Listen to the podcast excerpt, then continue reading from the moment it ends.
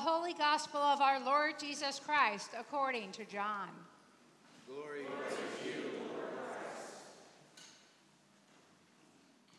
When Mary came where Jesus was and saw him, she knelt at his feet and said to him, Lord, if you had been here, my brother would not have died.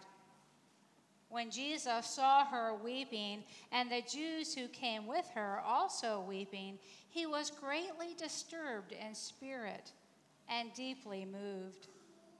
He said, Where have you laid him? They said to him, Lord, come and see. Jesus began to weep.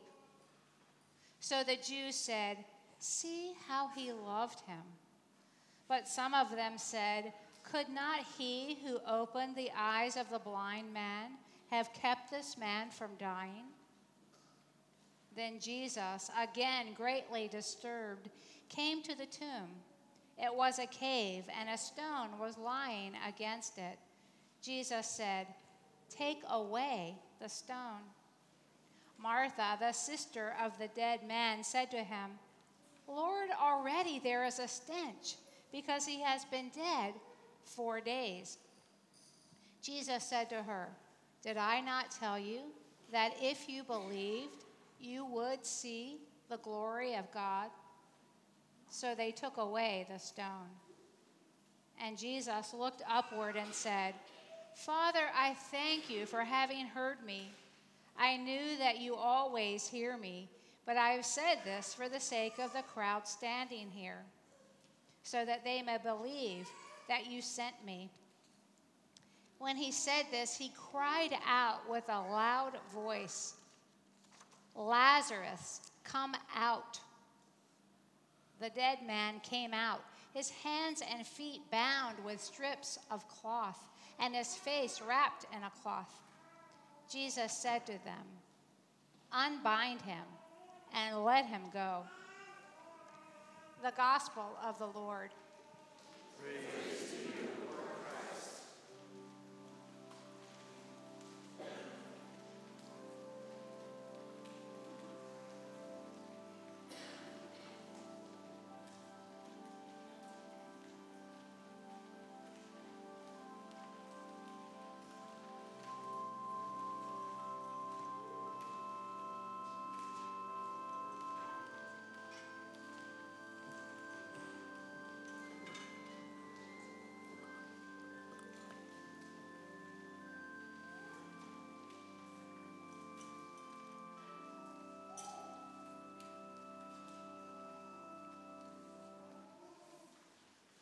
In the name of God, the one who made us, loves us, and keeps us.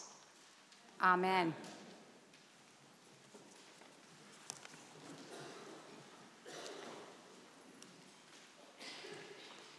From our reading from the revelation to John that Brian read so beautifully just a few moments ago. See, I am making all things new. The writer of the Revelation to John envisions a day when the world as we know it will have passed away. A day when all people will be gathered around God in unity and in peace. When God will have wiped away every tear from our eyes when death will be no more, when mourning and crying and pain will be no more. This passage was included in ancient burial liturgies, and it is a reading that we still use for funerals to this day in the Episcopal Church. And it's easy to see why. There is a timeless, enduring quality to it. It has lovely poetic cadences, cadences, and these are balm for our souls during times of grief. I saw a new heaven and a new earth, and I saw the holy city, the new Jerusalem, coming down out of heaven from God, prepared as a bride, adorned for her husband. Sometimes God's most beautiful gifts are given to us during times of trial. John was exiled on the island of Patmos when he had this beautiful vision from God. It was during a time of very intense persecution of the early Christians by the Roman Emperor Diocletian. It was a brutal time, and John had much to despair about. And there are some crazy apocalyptic images in the revelation to John that speak to that reality.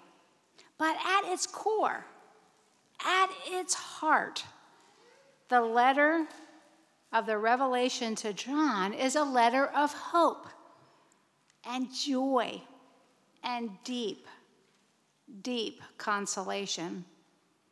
John sent his vision in letter form to seven different churches in the western part of present day Turkey to help them see that the struggles that they were experiencing did not have the last word and that they could claim hope in their faith in Jesus Christ.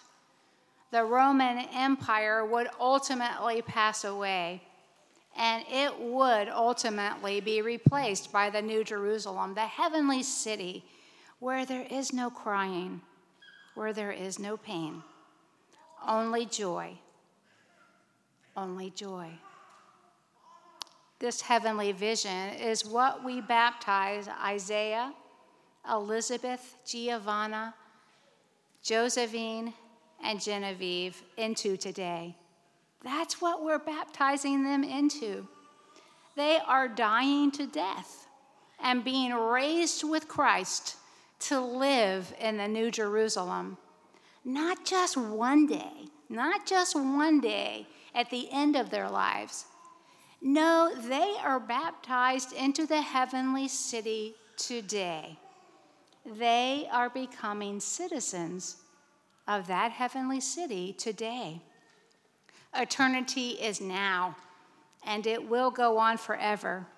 And we are all tapping into that joy and that eternal peace today. And most of all, most of all, we are being reminded of the unbounded love of Jesus Christ. It's available right now, it's always here. And be, we are being reminded that we are loved with an unquenchable love. All of us, all people of every nation and race and creed. God loves us with a tender, fierce love. And these beautiful children are being baptized into an awareness of this. Their baptism is an awakening, the beginning of a growing consciousness over time of the timeless, infinite, and yet deeply personal love that God has for all of us. They are being filled with that love that we are all filled with, and it surrounds and pervades all of creation. A love that is stronger than death, a love that will sustain them in good times and in bad. And as they grow up here, we will teach it them to understand the world this way. We will teach them that nothing ever can separate them from the love of Jesus. They are being marked as His own forever today. And we will teach them to look at everything that is happening in our world in the light of eternity. That forever. Eternity is that forever that knows no beginning and no end the Alpha and the Omega, the sacred circle that God draws around all life. And understanding the world this way gives us all strength. And it gives us a joyful spirit, a hopeful outlook as we deal with the trials of our day. We work for justice for all people, with the light of the heavenly city to guide us. We strive for peace for all people, knowing that it will come in fullness one day. And looking at life this way, living this way is powerful.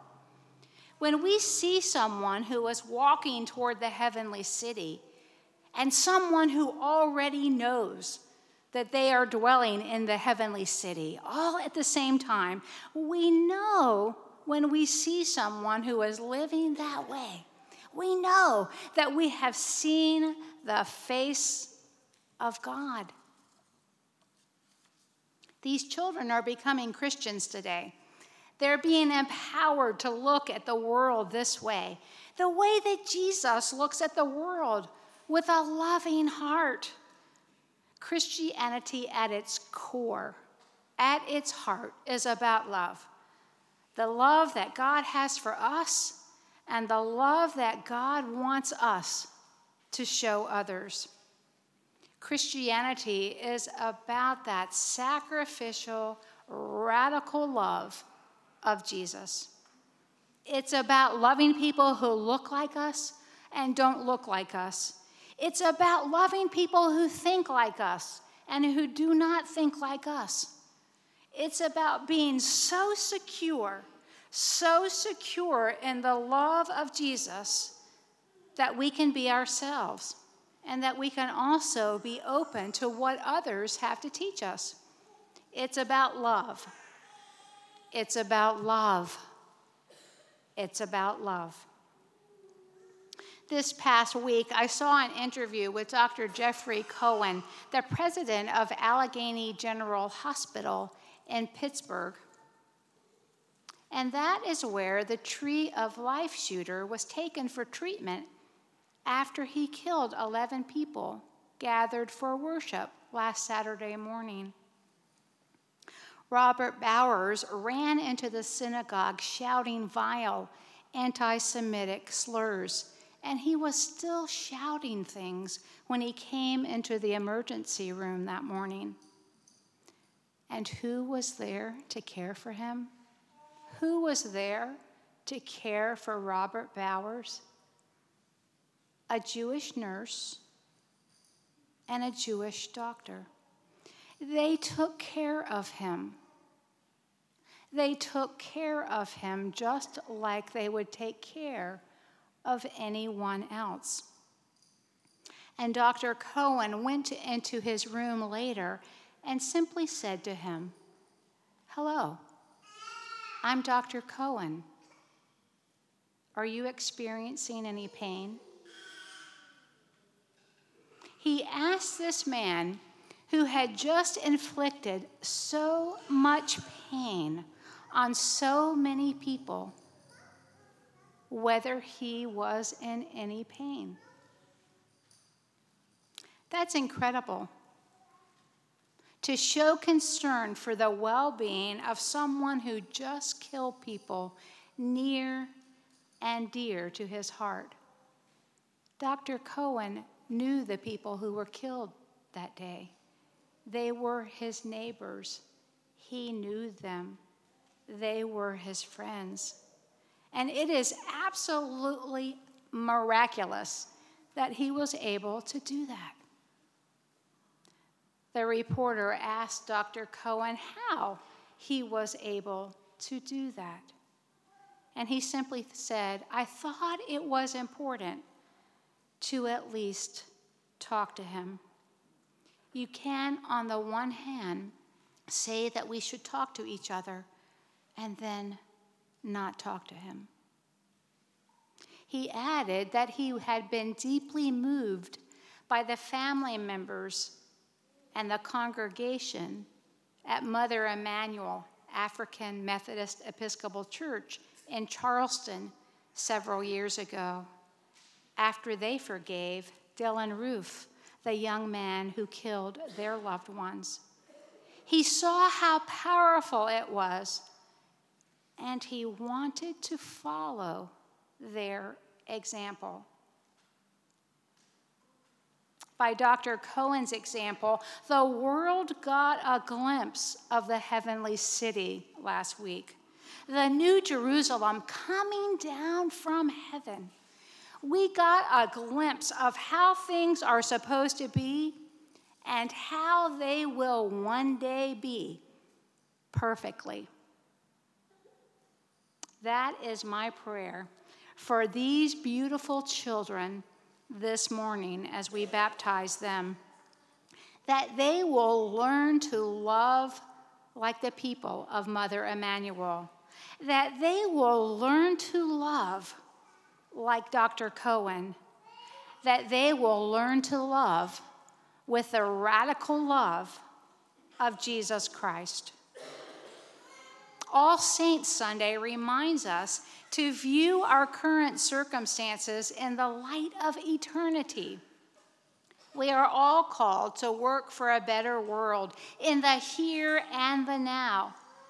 And to do that, to do that knowing that one day, one day, all things will be brought to perfection.